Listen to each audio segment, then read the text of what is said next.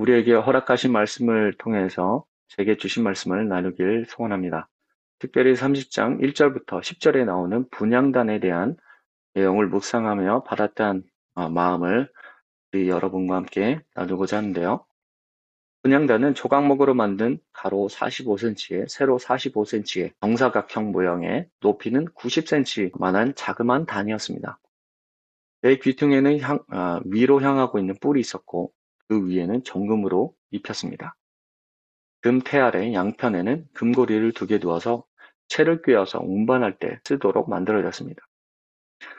분향단은 지성소의 휘장 바로 앞, 즉 성소의 제일 가운데에 있었는데 떡상과 등대 사이에 두었습니다. 아론과 그의 대를 이은 대제사장들이 하루에 두 번 아침과 저녁으로 이 분향단에 향을 피워서 향이 하루 종일 끊이지 않게 하였습니다. 그리고 그 향은 이후 삼십사 절부터 삼십팔 절에 소개되어지는 규례대로 만들어져야만 했습니다. 그 외에 어떤 향도 용납되지 않았습니다. 마지막으로 일 년에 한 번씩 향단을 피로 정결케 해야 했는데 대속죄 이래 모든 이스라엘 백성들과 더불어 정결케 되어야만 했습니다. 저는 말씀을 묵상하면서 가장 먼저 떠올랐던 단어는 거룩함이라는 단어였습니다. 과연 하나님이 말씀하시는 거룩함이란 무엇일까? 우리는 십계명에서부터 시작하면서 하나님이 그의 백성에게 주셨던 수많은 규례와 율례, 판례에 대해서 알아봤습니다. 그 내용이 어떨 때는 너무 상세하고 특정해서 지금 우리에게는 너무나 거리가 먼 것처럼 느껴질 때가 있습니다. 그냥 한 번 듣고 잊혀지거나 별 의미 없이 말입니다. 그렇지만 이 모든 가이드라인 뒤에는 하나님의 뜻이 숨어 있다는 것을 우리는 잊지 말아야 합니다. 그분의 모든 뜻대로 순정하는 삶이야말로 하나님이 우리에게 요구하시는 거룩함이기 때문입니다. 때론 하나님의 말씀이 우리에게 이 차적이나 부수적으로 다가올 때도 있습니다. 아니면 완전히 이해가 되지 않을 때도 있습니다. 심지어는 우리의 생각과 판단과는 상반적일 수도 있습니다. 하지만 하나님의 백성된 우리가 마땅히 취해야 될 태도는 겸손과 순종입니다. 이 거룩함을 묵상할 때에 제게 떠올랐던 이미지가 하나 있습니다. 그것은 바로 노아의 모습이었습니다. 하나님은 노아에게 찾아오셔서 방주를 만들 것을 명령하셨습니다. 무엇으로, 어떻게, 어느 모양으로 만들어야 될지 아주 자세하게 말씀해 주셨습니다. 이는 참으로 이해하거나 받아들이기 힘든 어마어마한 스케일의 일이었습니다. 그럼에도 불구하고 하나님의 말씀을 받은 노아의 반응은 어떻습니까? 성경은 그의 모습이 이렇게 말합니다. 노아가 그와 같이 하여 하나님이 자기에게 명령하신 대로 다 진행하였더라. 저는 이것이 바로 거룩함의 모습이라고 생각합니다. 하나님의 말씀대로 온전히 따르는 것. 오늘 말씀을 통해 드러내는 하나님의 뜻대로 살아가는 저와 여러분 되길 축복합니다. 그렇다면 오늘 말씀을 통해 보여주신 하나님의 뜻은 무엇일까요? 분향단에서 드려지는 향기로운 향은 하나님께 드려지는 성도의 기도를 상징하고 있습니다. 하나님께 드리는 우리의 기도가 하늘 높이 솟아서 주님께 향기롭게 올려지는 것과 비슷하기 때문입니다. 그런 의미에서 봤을 때 분향단이 지성소의 휘장 바로 앞에 있다는 것은 하나님이 얼마나 우리의 기도를 중요하게 생각하시는지를 보여주고 있습니다. 하나님은 우리의 기도를 즐거이 여기시는 분이십니다. 그 누구보다 가까이서 주님을 부르짖는 우리 소리를 듣길 원하십니다. 그만큼 우리와 가까이 하시길 원하시고 또 그분과의 깊은 관계로 우리를 초대하고 계신 것입니다.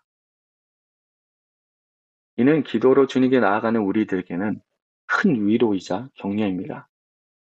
우리에게 항상 귀 기울이시는 분이시기에 먼저 우리는 감사함으로 주님께 나아갈 수 있습니다. 주님 앞에 우리의 모든 간구를 털어놓을 수 있습니다. 우리가 사랑하는 찬양 중에 주만 바라볼지라라는 찬양이 있습니다. 거기서 이렇게 우리는 고백하죠. 너의 작은 신음에도 응답하시니 너는 어느 곳에 있든지 주를 향하고 주만 바라볼지라. 이 시간이 감사와 감격으로 하나님께 기도의 자리로 나아가는 시간 되었으면 좋겠습니다. 하나님이 우리 기도를 기뻐하시기에 우리가 잊지 말아야 되는 것 또 한 가지가 있습니다. 바로 우리 기도가 끊이지 말아야 한다는 것입니다. 아론의 대제사장들은 분향대의 향이 끊이지 않도록 지켜야만 했습니다. 그러기 위해서 그들은 아침과 저녁으로 향을 피웠습니다. 팔 절에서도 하나님은 분명히 말씀하십니다. 또 저녁 때 등불을 켤 때에 달을 지니 이 향은 너희가 대대로 여호와 앞에 끊지 못할지며. 저는 여기서 우리가 쉽게 잊고 살아가는 것을 다시 한번 생각하게 되었습니다. 기도를 멈추는 것은 죄라는 것입니다. 선지자 사무엘이 이렇게 고백하죠. 나는 너희를 위하여 기도하기를 쉬는 죄를 여호와 앞에 결단코 범치 아니하고. 기도는 하나님과의 교제의 가장 대표적인 상징입니다. 기도를 통해 우리는 하나님의 마음을 깨닫고 그 마음에 우리의 마음을 맞출 수 있기 때문입니다. 그렇기 때문에 기도를 멈추는 것은 어떻게 보면 가장 위험한 영적의 근본적 문제라고 할 수 있습니다. 지난주에 이용건 목사님께서 말씀하셨던 것처럼 우리를 향한 하나님의 궁극적인 뜻은 분명합니다. 쉬지 말고 기도하라. 우리 삶에 하나님 앞에 드리는 기도의 향이 끊이지 않기를 축복합니다. 그러면 기도란 무엇입니까? 우리가 흔히 생각하는 두 손을 모아 눈 감고 무릎을 꿇는 자세를 말하는 것이 기도일까요? 사무엘이 과연 하루 종일 두 손 모으고 엎드려 있었을까요? 아닙니다. 기도는 하나님과의 친밀하고 은밀한 대화입니다. 출근 중에도 오늘 하나님이 우리에게 바라시는 것은 무엇인지, 다른 사람과 만날 때에도 이 사람과의 관계 속에서 하나님이 만나시, 바라시는 것은 무엇인지, 일하거나 공부할 때도 주님의 일꾼으로서 또 학생으로서 하나님이 바라시는 것은 무엇인지 끊임없이 생각하고 고민하는 주님을 향한 우리의 영적 민감함입니다.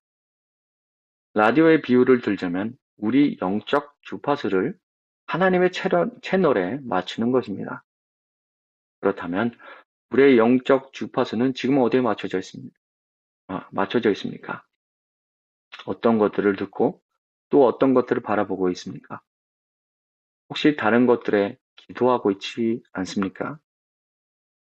주님의 성도된 우리가 기도할 대상은 딱 한 분, 하나님이십니다.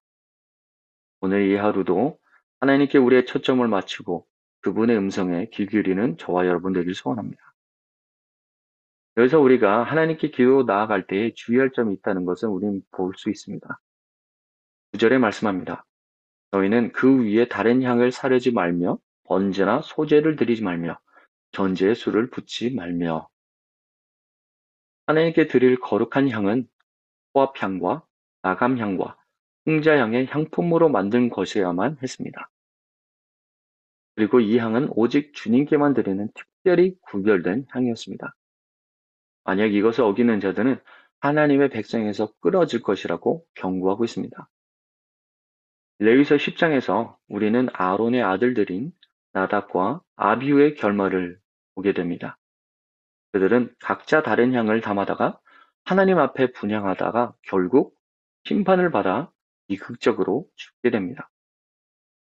이를 통해 우리에게 보여주고 있는 것은 무엇일까요? 기도할 때 우리가 함부로 주님께 나아갈 수 없다는 것입니다. 하나님은 사랑과 은혜의 하나님이시지만 또 동시에 공의와 거룩하신 하나님이십니다. 십 절에서 이 분향단은 지극히 거룩하다고 말씀하시면서 지극히 거룩한 하나님을 만나는 자리 또한 지극히 거룩한 자리인 것을 가리키고 인 것입니다. 그렇기 때문에 죄인된 우리는 결코 하나님 앞에 나아갈 수 없습니다. 하나님의 목전이 의인에게는 축복의 자리이지만 죄인에게는 심판과 형벌의 자리이기 때문입니다. 그래서 우리가 기도의 자리로 나아가기 전에 꼭 거쳐야 될 것이 있습니다. 바로 그리스도의 보혈의 피입니다. 십 절에서 말씀하십니다. 아론이 일 년에 한 번씩 이 향단 뿔을 위하여 속죄하되 속죄제의 피로 일 년에 한 번씩 대대로 속죄할지니라. 이 제단은 여호와께 지극히 거룩하니라. 기도의 자리는 오직 속죄받은 사람만 나올 수 있는 자리입니다. 자신의 죄를 피로 씻김받은 자만이 하나님께로 나올 수 있습니다. 분향단 앞에 설 때마다 뚜렷이 보이는 것은 바로 자신의 죄를 위해 뿌려진 피의 흔적이었습니다. 구약시대는 일 년에 한 번씩 양의 피로 속죄제를 드렸지만 예수님은 자신의 피로 하나님께로 가는 기도의 길을 완벽하게 열어주셨습니다. 그래서 우리는 이 시간에도 예수님의 피를 힘입어서 하나님 앞에 나아갈 수 있는 것입니다. 그렇기 때문에 우리는 기도할 때마다 예수님의 은혜의 피를 기억해야 합니다. 우리의 죄를 위해 죽으셔서 우리를 하나님께 이끄신 예수님의 십자가 사역과 그분의 이름으로 기도해야 합니다. 우리가 하나님을 부르짖고 기도할 수 있는 유일한 이유 바로 예수님이시기 때문입니다. 오늘 이 시간이 예수 그리스도의 보혈을 감사하고 또 우리 삶에 선포하는 시간 되었으면 좋겠습니다.